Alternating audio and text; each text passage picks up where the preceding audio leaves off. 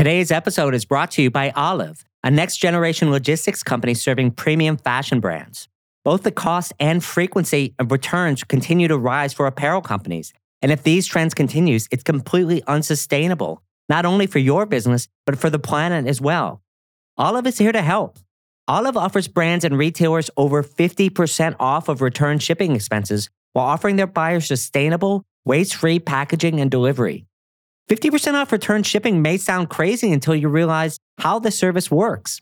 Olive will pick up your customers' returns in reusable packaging and manage the resale experience for buyers. If you're interested in learning more, visit shopolive.com slash watsonweekly.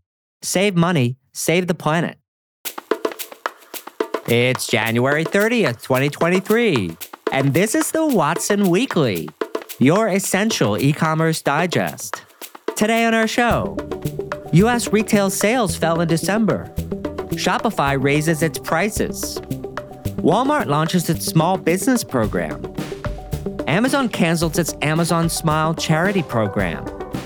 And finally, the Investor Minute, which contains five items this week from the world of venture capital, acquisitions, and IPOs.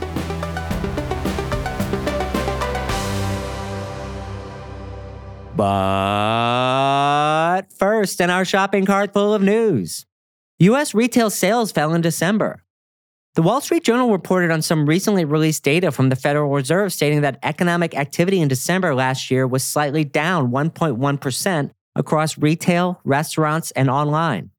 Furthermore, the report says that sales have fallen in three of the last four months and that previous numbers have been adjusted down. Incidentally, the NRF also said that holiday sales were below expectations at 5.3% growth before inflation compared to expectations of between 6 and 8%. This data is the first from the past few months, and so we'll need to see if future reporting confirms these numbers.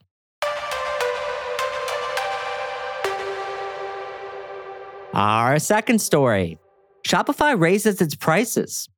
Last week, before it announced its earnings date, Shopify increased the prices of its basic, Shopify, and advanced tiers by approximately 30%. Frankly speaking, this was well executed. Here are a few takes on the move. First, while there will be many complaints, almost everyone will stay. That's just the way price increases work in software as a service. The reason investors like software as a service companies is that customers are sticky, even in the face of price increases.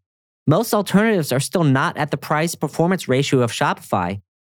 Just to give you some example of price increases, when I was at ChannelAdvisor in the early days, we started charging for a product that two years prior, we literally told every customer was free forever and had 90% plus retention.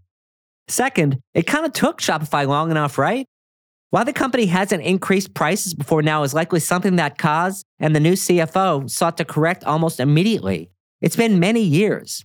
This was entirely predictable. And by the way, I'm waiting for a large increase from BigCommerce soon.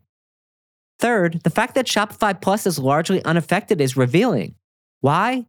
It shows that Shopify thinks more about the upgrade from Advanced than it does about comparisons to other cloud platforms like Salesforce. Just to give you some idea, prior to four years ago, I never saw Salesforce in five to $10 million deals that Shopify was in. It was too small for them. Salesforce has yearly GMV commits, which can put yearly costs into six figures without much trouble, even for its lower end stores. By this metric, Plus has a lot of room to run. The fact that Plus didn't see this as an opportunity reinforces the fact that Shopify sees Shopify Plus as the slight upgrade to its existing plans. The original GM of Shopify Plus, Loren Padelford, famously used to call Plus stretching upmarket rather than going upmarket, and I still think that's true. If Shopify raised Plus prices and saw more attrition and fewer upgrades from Advanced, it could hurt the business significantly, mostly because Plus has all that attached revenue with it with payments and other things. Plus has more competition than the lower tiers of Shopify. The fact that Shopify kept the Plus pricing similar cements the positioning of Shopify Plus as not upmarket. I still expect Shopify to release a tier above Shopify Plus at some point and then layer Shopify components on top of that. But that'll have to wait. Fourth, this change kills a few birds with one stone from a Wall Street point of view. Lower tier customers now must sign up for annual to lock in the current rates. Why wouldn't they? This has a couple of key benefits. A, it increases the customer lifetime value of these customers, and B, churn goes down for those who do upgrade, which are going to be those people who appreciate the service. With respect to merchants everywhere, the most price sensitive merchants are the riskiest and most likely to churn. That's just reality. In summary, while it's of course easy to be cynical about price increases, from a business point of view, there is a lot to like about this move. That's not to say that Shopify doesn't have a lot of work ahead of it, as I've written about previously, but more than anything, this was predictable.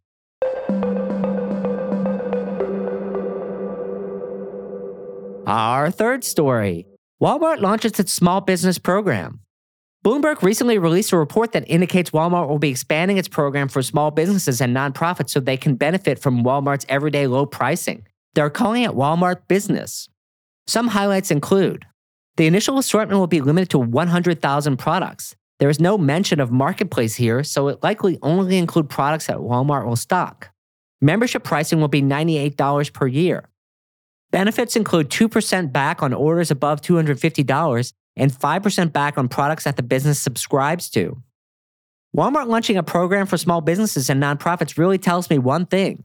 Walmart plans to use this program to take market share from Staples, Office Depot, Amazon Business, and Costco.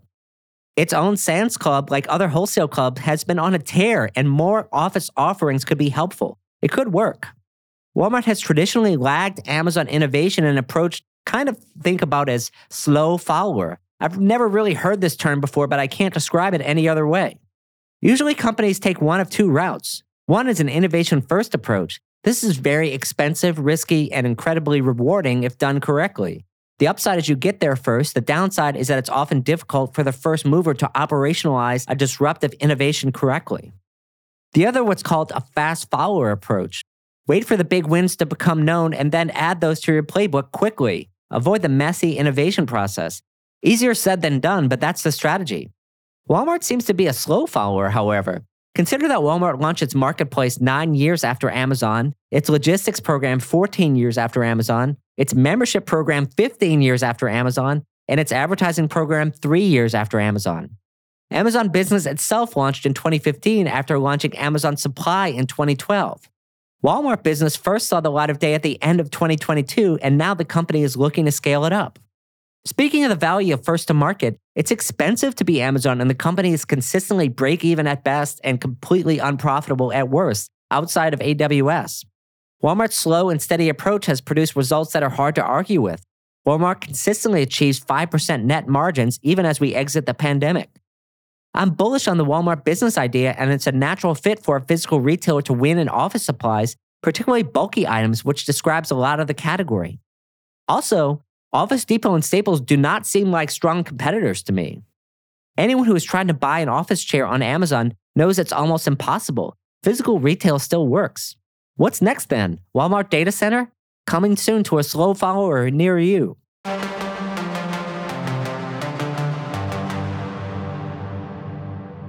And our last story Amazon cancels its AmazonSmile charity program.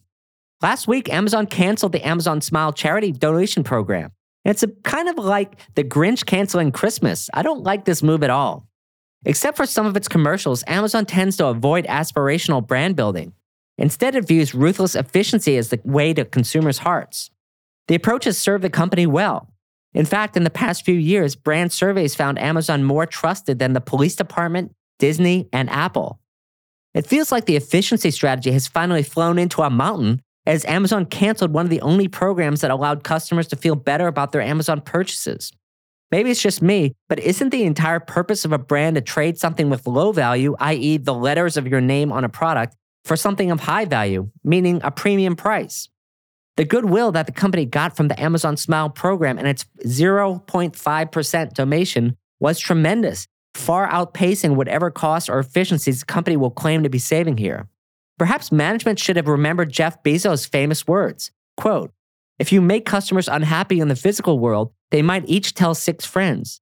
If you make customers unhappy on the internet, they can each tell 6,000. End quote. That's what's happening this week. Here are just a few of the ways that Amazon got it wrong. First, Amazon released a terrible psychobabble PR email closing the program. The worst line in this email was Amazon saying that the program had only a small impact. This added insult to injury by diminishing the impact of the work of millions of small charities that participated in the program for years.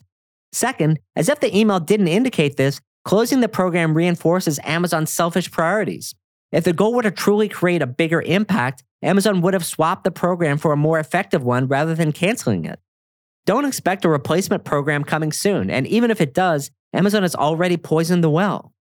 Third, the end of AmazonSmile reveals that Amazon's cost cutting is more relentless and urgent than you may have thought. I suspect too many human workers were required for verification and compliance of the charities, and in the face of diminished profits, Amazon will always value efficiency. Finally, closing the AmazonSmile program reinforces the fact that Amazon is the opposite of the traditional brand that tries to virtue signal and make you feel good about your purchase. Consider programs like Bombas Socks' one for one program, where every sock you buy, Bombas donates one to a charity. Can you comprehend the operational overhead of that program for a brand like Bombas? Yet it continues, and Bombas benefits tremendously from the goodwill it builds. In case you can't tell, I'm not a fan of this move at all. And furthermore, if you ever wonder why real fashion will not succeed on Amazon, this is it. Amazon doesn't understand the value of its own brand, so how can it be, ever be expected to understand the value of yours?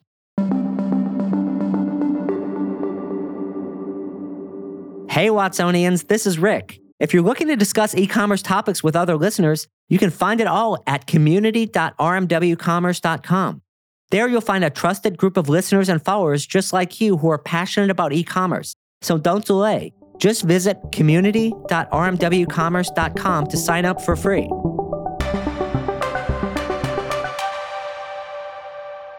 It's that time, friends, for our Investor Minute. We have five items on the menu today. First, Evigence raised a Series B to expand its freshness management systems for the supply chain. Check this out because this sounds like some science fiction stuff right here. The company uses sensors and data analytics to judge the freshness of produce at the item level. It sounds very interesting, but does it squeeze the melons and avocados to determine ripeness too? Second, 13 Lune closed a $3 million funding round led by Fearless Fund. 13 Lune produces a set of inclusive beauty products. The funding will go towards developing its retail channels as well as improving its e commerce business. In a nod to where the industry is at the moment, the company claims it will be profitable in 2023. Third, automated fulfillment provider Photoneo announced a $21 million Series B and a new division. The company, which provides sensor and automation technology for warehouses, included in this announcement a new division called BrightPick. BrightPick is a fully automated robotic picking solution that is able to operate autonomously in a warehouse.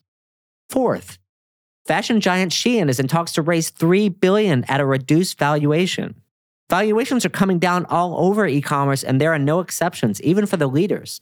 Shein has been one of the runaway success stories in e commerce in the past five years, and also one of the worst examples of our throwaway society in recent memory at the same time. And finally, open source B2B e commerce platform Oro raised $13 million. The company was originally founded by Yoav Kutner, one of the co creators of Magento, and appears to be sticking with the Magento playbook. Yoav is one of the OGs in the e commerce industry, and I wish him all the success in the world. That's all for this week. Till next time, Watsonians. Hi, I'm Rick Watson, CEO and founder of RMW Commerce Consulting and host of the Watson Weekly podcast, your essential e commerce digest. Our production partner for the series is Citizen Racecar. The show is produced by Alex Brower, production manager Gabriella Montequin. To hear new episodes of the show every Monday morning, subscribe now at rmwcommerce.com slash Watson Weekly and wherever you get your podcasts.